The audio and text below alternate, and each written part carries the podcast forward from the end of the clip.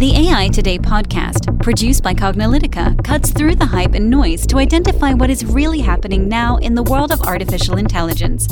Learn about emerging AI trends, technologies, and use cases from Cognilytica analysts and guest experts.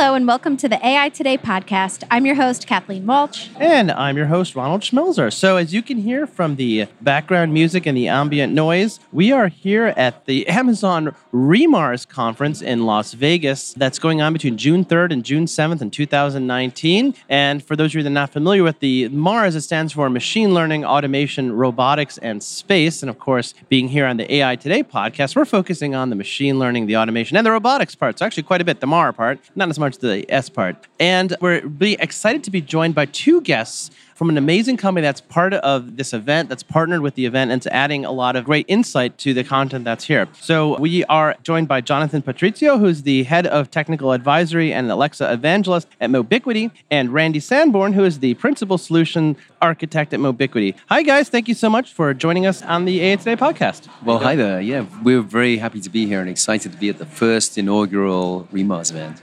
Yeah, great to be here. Thanks for your advice. And, you know, the big thing is we didn't want to be outnumbered by the host, so that's why we both have to be here today.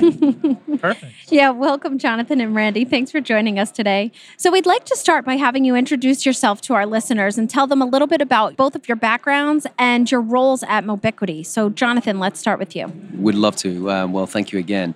I am a pre-sales architect. I work with many hats, actually, often on the customer-facing side. I'm deeply a technologist, so I have a background in computer science, electronic engineering, had my start in writing programming, doing hardware, worked my way up through a software manageability expert, and also worked on disaster recovery. I was a chief architect at Hewlett Packard for disaster recovery for many years. After that, I moved on to LinkedIn. I was a director of enterprise architecture there for a short time. It was chaos there, but it was a time of hypergrowth, pretty fun time. And then shortly after, about 5 years ago, I joined Mobiquity. I love being at Mobiquity because in a consulting company, you get to work with all kinds of different companies, with all kinds of products and across different verticals. And so each day of every month, we are talking with different brands, trying to figure out what to do with their problem space and how to solve them where people engage with technology. So that would be potentially in mobile apps, it might be in IoT applications, or actually in voice. And this week, actually, I'm very excited because I just completed a talk on Alexa. It was actually called From Turkeys to Movie Tickets, Increase Customer Reach, Self-Service, and Commerce with Amazon Alexa, which actually centered on use cases for two iconic brands, Butterball Turkey and Atom Tickets. So be happy to talk about that in a little bit. Yeah, and hi, this is Randy again. I can say I was just at that lecture, and it was a lot of fun. So anybody who didn't miss it should try to catch up on Jonathan. I'm sure we'll post that video at some point soon, too. So like I said, my name is Randy Sanborn. I'm a principal solution architect for Mobiquity. My history has been a little bit more, I'd say, diverse than Jonathan's. I started off with Cambridge Technology Partners a long time ago, and when that company did fairly well, I moved on to something that was dear to my heart, and it built really video games and entertainment products for a number of years before coming to Mobiquity about 7 years ago at this point.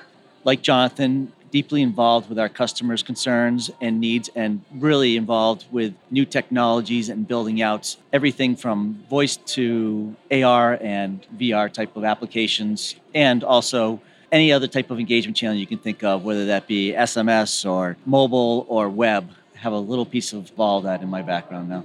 Great. Thank you guys for the introductions. And Jonathan, for our listeners that weren't able to come to re:MARS and listen to your talk, can you give just a 2-minute quick Snapchat of what you talked about? Because it sounds very interesting. Turkeys and movies. Right. Yes. Well, those are two very different use cases that we tackled at Mobiquity. Essentially, to boil it down, it's about how can you increase customer engagement and even actually chase commerce through voice assistants. Now, a lot of us have Amazon Echoes in our house. We predominantly use them for, say, finding out the weather or playing some music. But increasingly, people want to use those voice assistants to actually get help on real problems and to solve things much faster than we do traditionally. So it's really just about how do you go into a particular domain and serve those customers, bring them self-help, connect them with the right people or the right even agents that can produce those answers in a really quick and easy way. Yeah. And we hope you're enjoying this podcast, and sorry for the brief interruption. Cognilytica not only produces the AI podcast that you're listening to right now, but we also generate research and advisory to help companies make sense of AI and cognitive technologies. We also run the most authoritative, vendor-neutral AI and machine learning training and certification on the market. If you're looking to make AI a reality for your organization, our 3-day Cognilytica training is for you.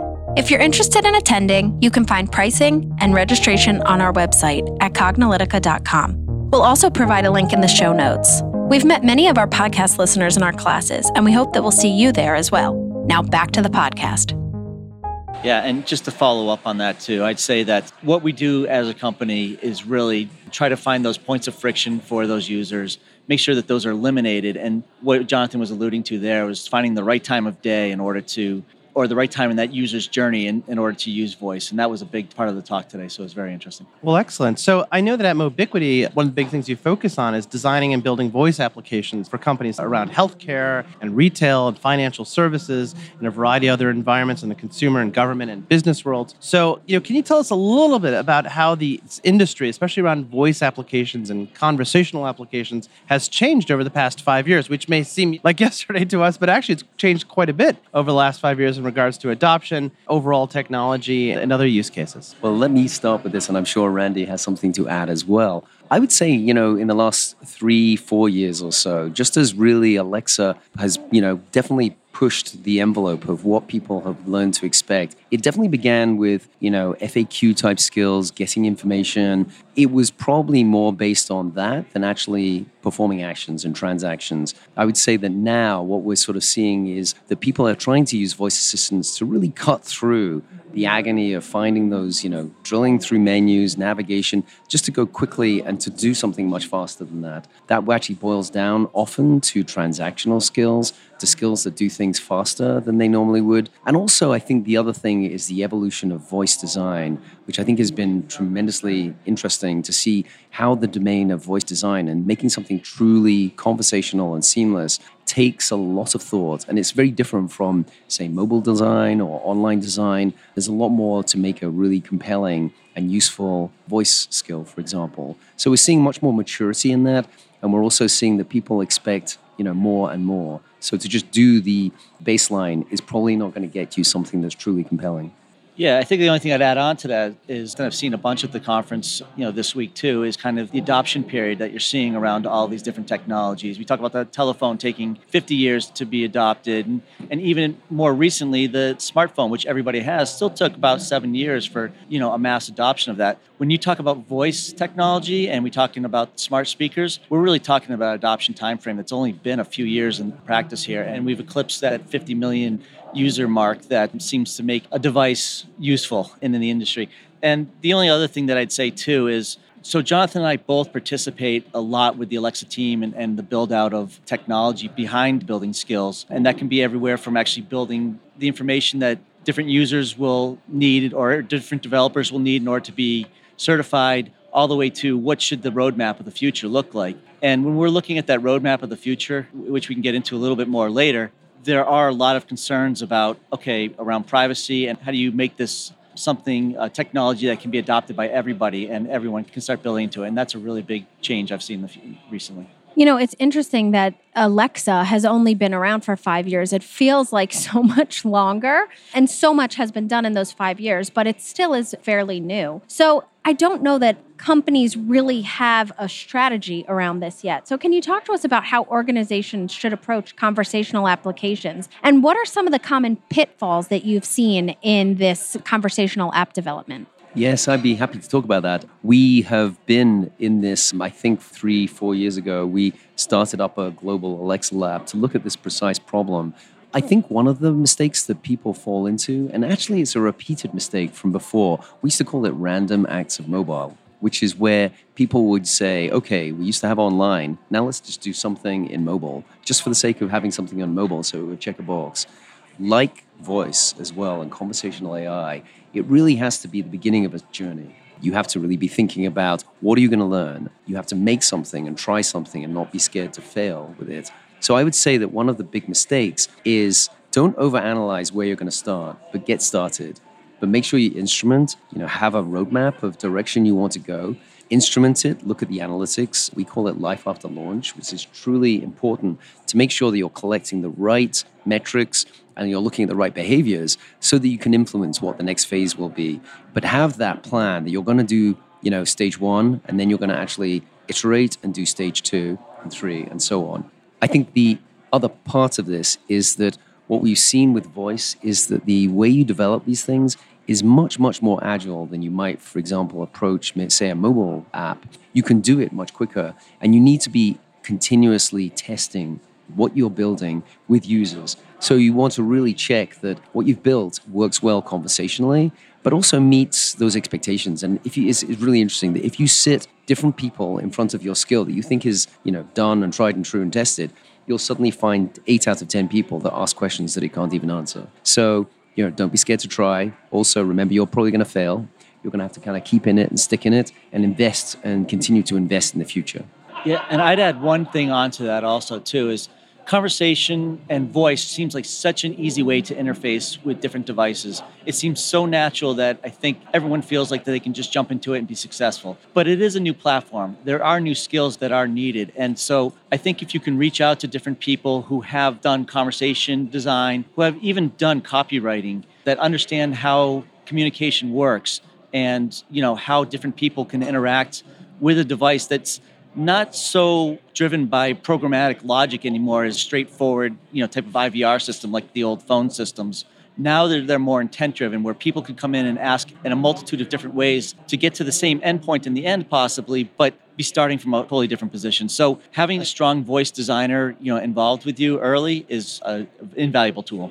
Excellent. One other thing I think is important to add, which is that, like all these modalities of interaction, be they online, be they mobile, be they voice, when people start to build something new in voice, they might actually only focus on voice. But I think it's very important to break out of the realm of voice and think about all of the modalities in an omnichannel way. It might be that you only need to do a really small portion of what you did in mobile on voice, because truly that part works well in a particular scenario, in a particular place, at a particular time.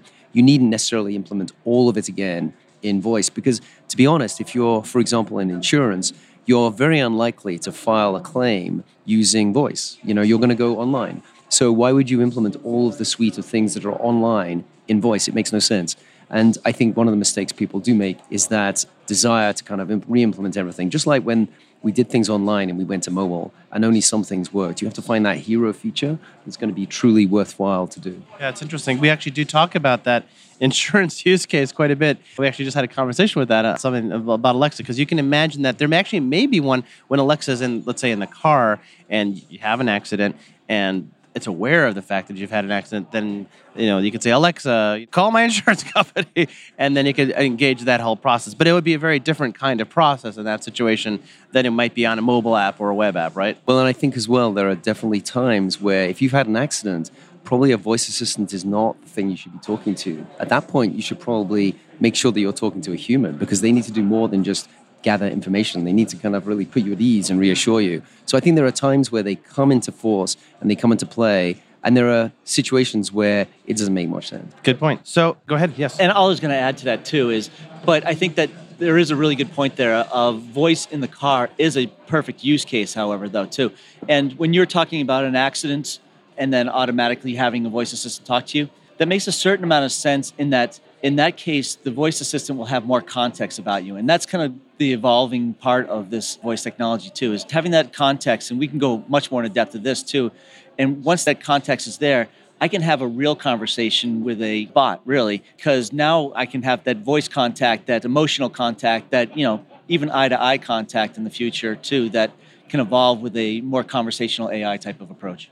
It does bring up an interesting idea of this, where we talk about augmented intelligence and sort of like the role here. I know, Kathleen, we do talk a lot about how maybe these voice assistants can perform this augmented role where it's maybe not one or the other, but like maybe the bot helping an insurance agent do their job better, perhaps. Yes, go ahead. I was going to say, the augmenting the process makes a lot of sense in what you were just saying there, too. And we look at that kind of as an omni-channel type of approach, as far as bringing voice in. And so I could actually start off my day by talking to possibly an insurance agency too, say, I have to start a claim. And maybe there's information that I don't have at that point, but I've started it. And then later on, when I have access to that information, maybe I'm at my mobile phone or I'm at my web browser, and I can continually fill out that form. I think that omni-channel approach where you're keeping contact with that person throughout the day and you're not losing that sense of contact is a really important part of just one piece of voice being there. Excellent. So kind of moving on a little bit, how have you seen the applications of voice and conversational assistants evolve as your customers have pushed over these past few years, especially some of these things where maybe it was you said something about acts of mobile. You started to see that same sort of thing on the conversational.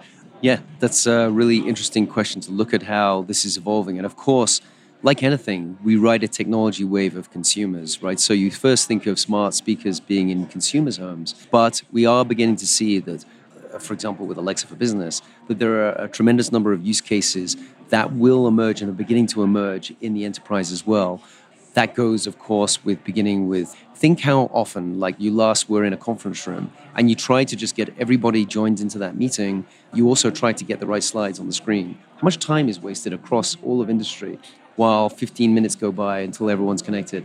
So that common problem, we are actually at the beginnings of a program actually with a hotel chain where we actually were conceiving of the hotel room of the future. And that helped us tie in with some of the Alexa for Business program where we gave feedback on those features to actually really help with contextualized and potentially also private deployments. Think NDM about how you would manage skills and fleets of Alexas running in different places with a certain number of skills ascribed to them that are context and location aware. So, for example, a nice use case is, say that you're in the print room and you're actually suddenly out of supplies. You can actually just then say, I'm out of supplies, and it will know immediately which print room to send the new supplies to. So we're seeing, some of those.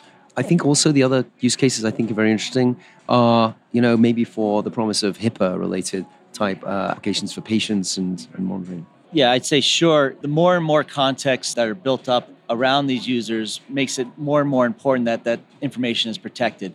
And we're seeing a lot of use cases, especially around healthcare and pharma, where they can proactively help with the healthcare of a patient just through voice, where they may be in ambulatory at that point. And, just having that voice in the room that they can talk to, ask for help, and even document when they're in periods of pain or how their adherence is to the drugs that they're taking, all are really great use cases, for voice in that sense. So I think your original question was, okay, where's this going in the future? As long as we can get past, some of those, privacy concerns in a way that's going to make everyone feel safe, there's a lot of en-roads, I think, that we can move into as far as helping everybody in their day-to-day life as we know more and more about them. So I think we just have to find out where that trade-off is going to finally end up for, okay, I'm willing to let you know that I'm in the room so that you can actually speak out to me in a proactive sense versus me always having to start the conversation, for instance. I think another interesting area is, and this was actually in my presentation earlier, which I thought is for making turkeys. And,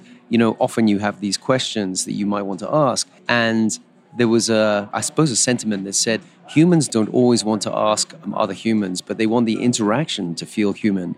And I think that that's really key, especially with some of these healthcare questions, that as we get used to, asking Alexa or asking Google Assistant certain questions, we'll actually be comfortable asking those questions of authorities of the information and hearing those answers, so long as those interactions feel human. And I think even more importantly, if you can do that in a way where you feel that your answers are, basically being governed correctly, being looked after, you can delete them when you want them, and that you can actually trust where they are, I think that definitely helps. Yeah, you've brought up some great use cases around how people are doing this and where they can do it going forward. But can you talk to us about, voice combined with IoT is a great use case, and it makes for a perfect partner where you're able to have IoT devices either connected in the house or in business and combine that with voice. So can you talk to us about some unique use cases that you've been working on combining these two? Yeah, I think we can talk about a few different things here that we've done. We started off, I think IoT first was in something Jonathan had mentioned before too, in the hospitality side of things. So basically, I think you see more and more of this now, too. You can come into a lot of hotel rooms now and actually ask for the lights to be turned on or for the shades to be opened. You don't have to find out where these controls are around the room. You can just use your voice, which is a natural thing. I think those are some of the early cases that we saw, too. As we're moving more and more forward, too, I think we see a lot of cases around healthcare and tracking adherence of taking medication. IoT can be built into the top of a pill bottle, and we can track those events. And when that person is talking to Alexa, it feels like, okay, they're talking to someone who's helping them within the room and can give them advice about why they might be feeling bad. And those events can actually be, in the future, tracked and given to their professional healthcare workers too. We've done a lot of work too with things as simple as the Echo gadgets, which are IoT devices too, which, the start of those was basically you could play games with them. You could buzz in at the right time, or you could play like an adventure game and move around the dungeons while hearing the voice description of those dungeons.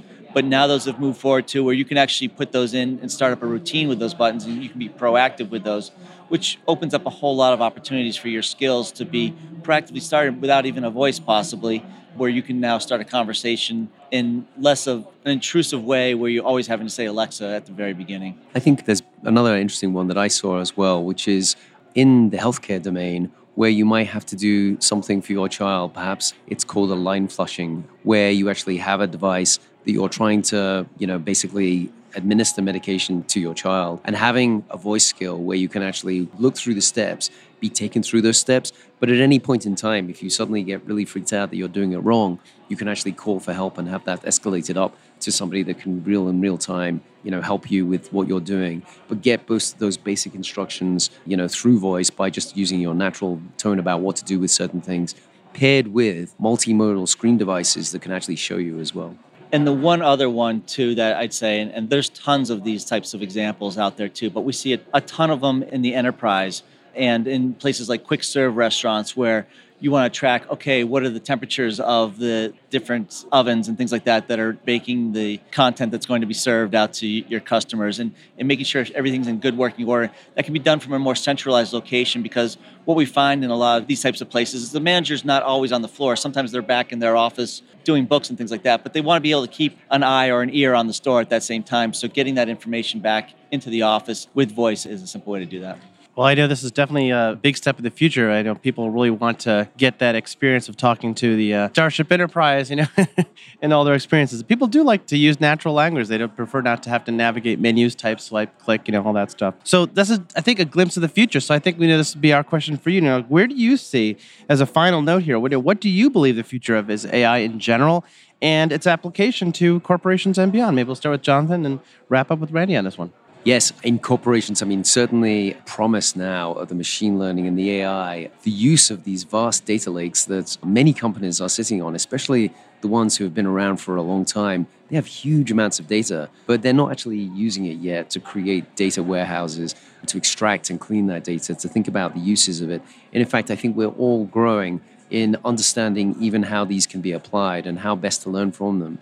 But, we come to a conference like this, and it really kind of inspires you to think about new ways and new things that, you would never even thought of before, besides sort of the robotics, but just where you can apply, predictions and the data that you already have. So I see a tremendous amount of, use for that. I think on the customer service side that I was just talking about, it's using that machine learning to really understand the sentiment and intent of customers and tie it to, the changing way that campaigns are running to see how the customers are satisfied with what they're doing. Just tremendous promise in the future. Yeah, it's not always I get the last word to Jonathan here, so I'm going to take advantage of it. But what Jonathan's saying, I think, is exactly right. Understanding those users is really going to drive the adoption of conversation, and especially around voice, moving forward too. So the more knowledge we have about the presence of the person, the sentiment of the person, you can just think about it too. I might say one thing, and what I say might be snarky, but maybe I'm smiling. So, it could be either interpreted in two different ways, but without having that context of what my face is actually saying, it's really hard to have that, that conversation back and forth. So these devices are going to have cameras on them at some time. They're going to have, better emotion detection with inside the voice. They're going to have, better sentiment analysis of what's actually being said, so that you can have a full conversation moving forward just as easily as you and I. And when they're at that point, we're at the Star Trek Enterprise. We have real AI, and we have real services that can understand us in a real human way. All right. Well, Jonathan and Randy, thank you so much for joining us on this podcast today. Thank you. Thank you. Really appreciate being here today. We really guys. Thank you. Yeah, we really enjoyed having you, Randy. Thank you. It's the fun of being live here at the show. It's always such a great experience. And I think you guys added a lot of really great insight. Our listeners, we were now like close to 100 episodes, maybe more at this point. But, really every time we do this, things just get to develop more and more. So we really enjoyed having both of you on our show. Appreciate your time. Thank you, guys. And listeners, as always, we'll post any articles and concepts discussed in the show notes, as well as a link to Jonathan's talk at re:MARS in case you'd like to check that out. Thanks for listening, and we'll catch you at the next podcast. And that's a wrap for today. To download this episode, find additional episodes and transcripts, subscribe to our newsletter, and more, please visit our website at Cognilytica.com. Join the discussion in between podcasts on the AI Today Facebook group, and make sure to join the Cognilytica Facebook page for updates on this and future podcasts. Also, subscribe to our podcast in iTunes, Google Play, and elsewhere to get notified of future episodes. Want to support this podcast and get your message out to our listeners? Then become a sponsor. We offer significant benefits for AI Today sponsors, including promotion in the podcast and landing page, and opportunities to be a guest on the AI Today show. For more information on sponsorship, visit the Cognilytica website and click on the podcast link. This sound recording and its contents is copyright by Cognilytica. All rights reserved. Music by Matsu Gravas. As always, thanks for listening to AI Today, and we'll catch you at the next podcast.